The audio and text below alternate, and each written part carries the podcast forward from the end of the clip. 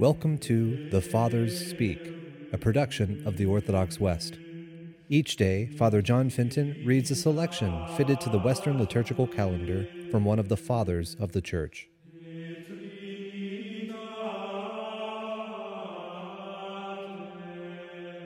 On the sixth day, within the octave of the Ascension of our Lord, let us listen to a portion of a homily by our Father among the Saints, Gregory of Nyssa. When love has entirely cast out fear, and fear has been transformed into love, then the unity brought us by our Saviour will be fully realized, for all men will be united with one another through their union with the one supreme good. They will possess the perfection ascribed to the dove, according to our interpretation of the words of the Song of Solomon One alone is my dove, my perfect one. She is the only child of her mother, her chosen one. Our Lord's words in the Gospel bring out the meaning of this text more clearly. After having conferred all power on his disciples by his blessing, he obtained many other gifts for them by his prayer to the Father. Among these was included the greatest gift of all, which was that they were no longer to be divided in their judgment of what was right and good, for they were all to be united to the one supreme good. As the Apostle says, they were to be bound together with the bonds of peace and the unity that comes from the Holy Spirit. They were to be made one body and one spirit by the one hope to which they were all called.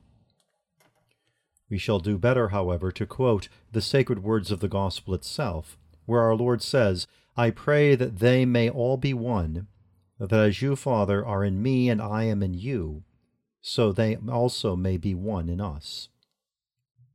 Now, the bond that creates this unity is glory. That the Holy Spirit is called glory, no one can deny if he thinks carefully about the Lord's words, The glory you gave to me, I have given to them. In fact, he gave this glory to his disciples when he said to them, Receive the Holy Spirit.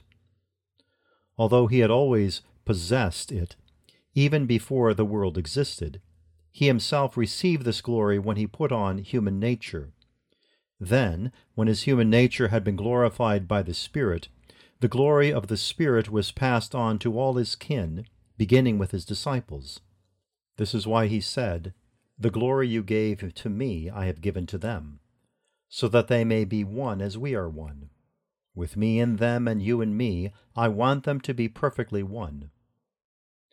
Whoever has grown from infancy to manhood and attained to spiritual maturity possesses the mastery over his passions and the purity that makes it possible for him to receive the glory of the Spirit. He is that perfect dove upon whom the eyes of the bridegroom rest when he says, One alone is my dove, my perfect one.